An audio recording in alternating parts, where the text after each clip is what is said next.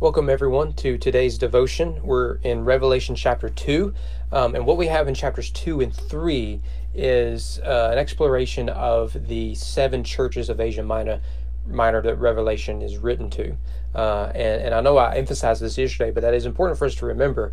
Revelation was written to specific believers in specific regions. Uh, and we meet, uh, I believe, I think there's four of them here um, in chapter 2, and we meet the other three in chapter 3. So, uh, so remember that each of these churches have specific challenges and needs, and that the book of Revelation is an answer to those challenges and needs. In fact, it, may be helpful for your personal study to isolate each each um, church and then go through the rest of book of Revelation. Ask yourself, how does this message meet their needs?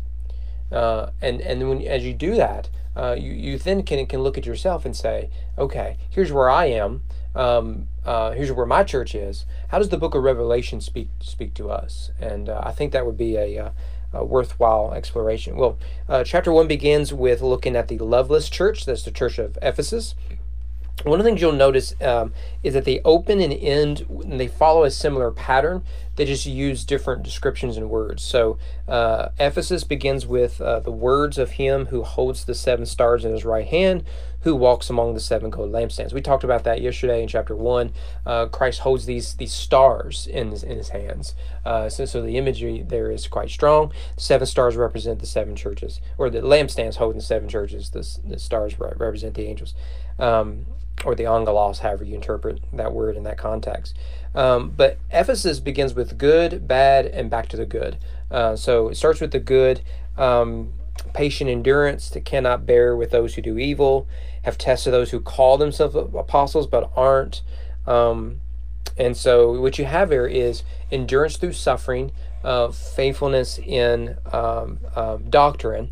In fact, that is developed down in verse 6 um, you hate the works of the Nicolaitans, which I also hate. Now, there's a lot of debate about who the Nicolaitans are. They'll show up again uh, in another church in chapter 2. Um, but there's basically three views. Um, one is uh, the teachings of a guy named Nicholas, um, which some trace back to the deacon.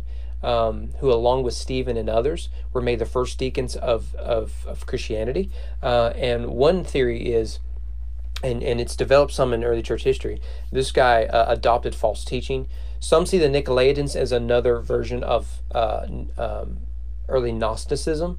Um, and um, if, if, if you hold to one of those, you, you may be able to merge those. That and Nicholas may have been an early uh, Gnostic, and the Gnostics are uh, are most known for their gospels, the Gospel according to Mary and the Gospel according to Philip, and we've we've talked about some of those. Uh, they're they're all bogus and nonsense. Um, but the Gnostics taught um, uh, what they basically is they took Greek philosophy and Christian theology and they merged them.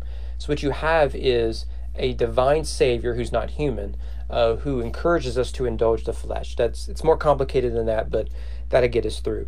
Uh, regardless, um, um, you you have here um, their refusal to go along with this false teaching. Again, it shows up later on uh, in chapter 2.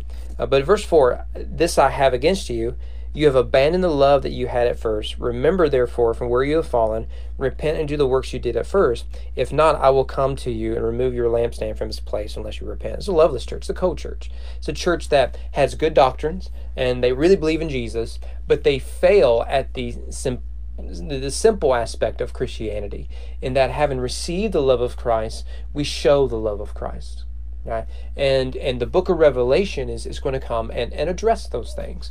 After all, it's going to present to us Christ in his essence, Christ in his glory, Christ in his beauty.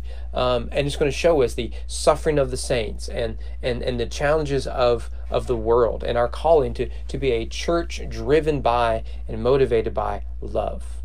It was love that nailed Jesus to the cross. It is love that will uh, change the world, a gospel love uh, that we, we should follow. And then we have the suffering church. It's the church of Smyrna. Um, you'll notice how it, begins a little different. Uh, the words of the first and the last who died and came to life. By the way, I didn't talk about this. Um, they, they end with similar patterns but different imagery. So Ephesus has um, uh, the one who conquers, I will grant to eat the tree of life, which is in the paradise of God, that shows up at the end. And then the end of Smyrna, there at the end of verse 11, the one who conquers will not be hurt by the second death. So we see similar language but different description. So to the beginning of each letter begins similarly but uses different imagery. So we went from uh, the seven stars and the seven gold lampstands to now we have the first and the last who died and came back to life in uh, Pergamum, verse 12, it's um, he who has a sharp two edged sword. So, so they begin similar, uh, or f- have a similar sort of pattern, but just different imagery at the beginning and end of each of the seven letters.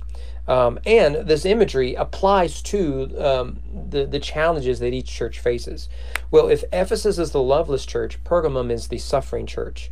Uh, notice he'll say in verse 9, I know your tribulation, your poverty, but you are rich. I think that is worth um, really meditating on personally. How can one be both poor and rich?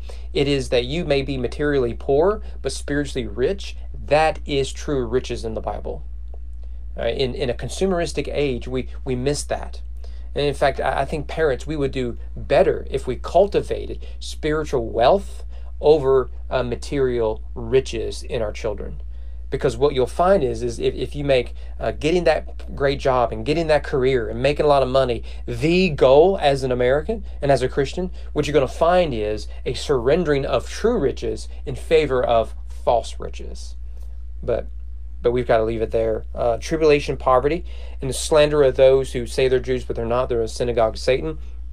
Um, and and so again there's that word tribulation.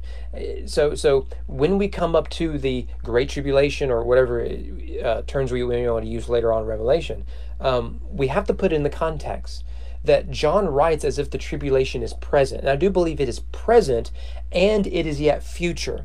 And and too often we we struggle with this in revelation that that we want it all to be future uh, but we don't want it to be present um, and and Revelation allows us to to swim in that ambiguity. I don't know if there's a future tribulation and with a rapture. I, I, I don't know, but I do know is is that what is described later is being experienced presently with these churches. So it is false and borderline heretical to suggest that if you love Jesus and do everything right, you won't suffer. Man, you'll be uh, rich, happy, and healthy. Well, that's that's just false. What you have here are churches who are, are known by their suffering. Their faithfulness is demonstrated by their perseverance in suffering. Um, and so anyone who suggests otherwise is lying to you at best. Here we have a church that is only known by its suffering. There's really nothing else here other than you suffer. And, and here we have Christ among the stars, among the lampstands. And so he's among the churches while they are fighting off the Nicolaitans, but are, but are struggling with, with their love, while they are suffering, who is there? It is Christ who is the Alpha and Omega, who is mighty and powerful, and all the imagery you get there. He is among his people. It's, it's beautiful imagery if we would just allow it to, um, uh, to, to, to, speak. Verse 10 Do not fear what you are about to suffer. Notice the suffering will come. Jesus isn't going to stop it, not because he doesn't love them.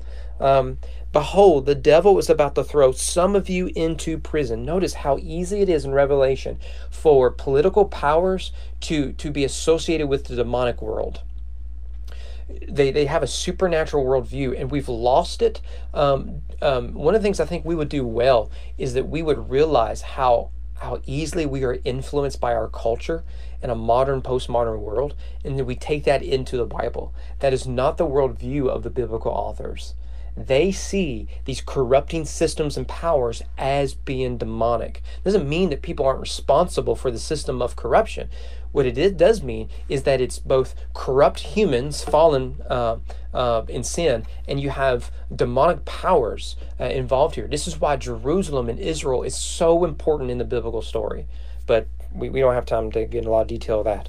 Um, so the devil's going to come through in the prison. You may be tested, and for 10 days you will have tribulation. There's that word again tribulation. Be faithful unto the end. So, so Jesus says, look, you're going to you're suffering now. It's going to get worse, but be faithful to the end. Why? Because he who conquers uh, will not be hurt by the second death. And we see at the end of Revelation, when death and Hades are thrown into the lake of fire, it says, This is the second death. He says, Look, suffering now is awful and terrible and it shouldn't happen. But It is better than suffering later. And and that is true, isn't it? Well, the third church we, we really got to be getting going. Um, the compromising church, the church of Pergamum. Um, you notice how it begins a little differently. The words of him who has the sharp two edged sword. A lot of debate about the sharp two edged sword. It'll show up later, um, um, later on. So uh, we, we see the sharp edged sword coming out of his mouth, and uh, we want to read into that. I, I, I, don't know. I don't have answers for you on all of this. I don't. Which is why there's continued debate over Revelation. Um, but this is compromising church, I don't want to spend forever on them. Verse 14, I have a few things against you.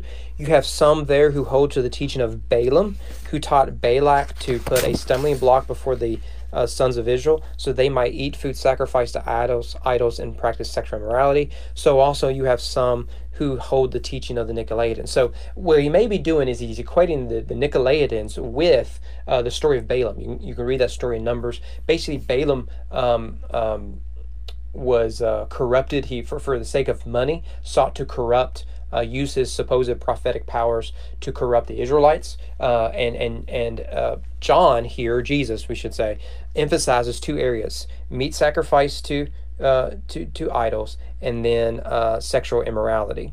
Um, well, um, that seems to be what is happening with the Nicolaitans. Um, and if you do not repent, I'll come to you soon, a war against them with the sword of my mouth. Again, that imagery shows up much later. Uh, let's look finally at the adulterous church. Uh, the words of the Son of God, who has eyes like flames of fire, whose feet are like burnished bronze. Again, similar language, different imagery. It's the church of Thyatira. Uh, he says there, verse 20, I have this against you. You tolerate that woman Jezebel, who calls herself a prophetess, and is teaching and seducing my servants to practice sexual immorality, eat food sacrificed to idols. Notice the similarity with the, the previous church here, the compromising church.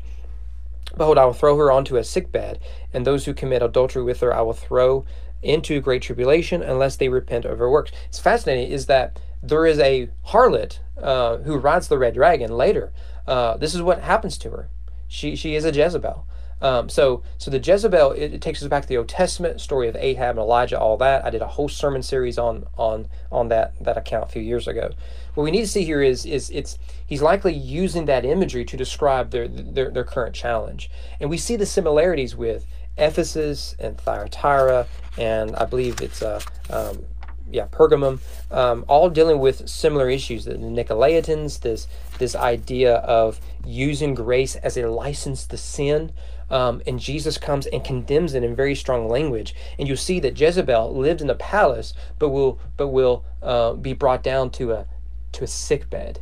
Um, and uh, uh, so he encouraged them to repent of their works. I will strike her children dead, and all the churches who know that I am he who searches mind and heart, and I will give to each of you according to your work. So what you have here in many of these churches is is right doctrine leads to right living, and and they're struggling with right living because they have bad doctrine. They've allowed Balaam and Balak to come in. They've allowed Jezebel to come in. They've allowed the Nicolaitans to come in. As a result, they've they they they've um, they they've gotten immoral. Um, and this is something that churches must guard at all times. So he who has an ear, it concludes in verse 29, let him hear what the Spirit says to the churches. Well, that is enough. There's a lot more with these, but I think that is enough for, for one day. Lord willing, Monday, we'll look at chapter 3. We'll look at the uh, remaining three churches. Hope to see you then.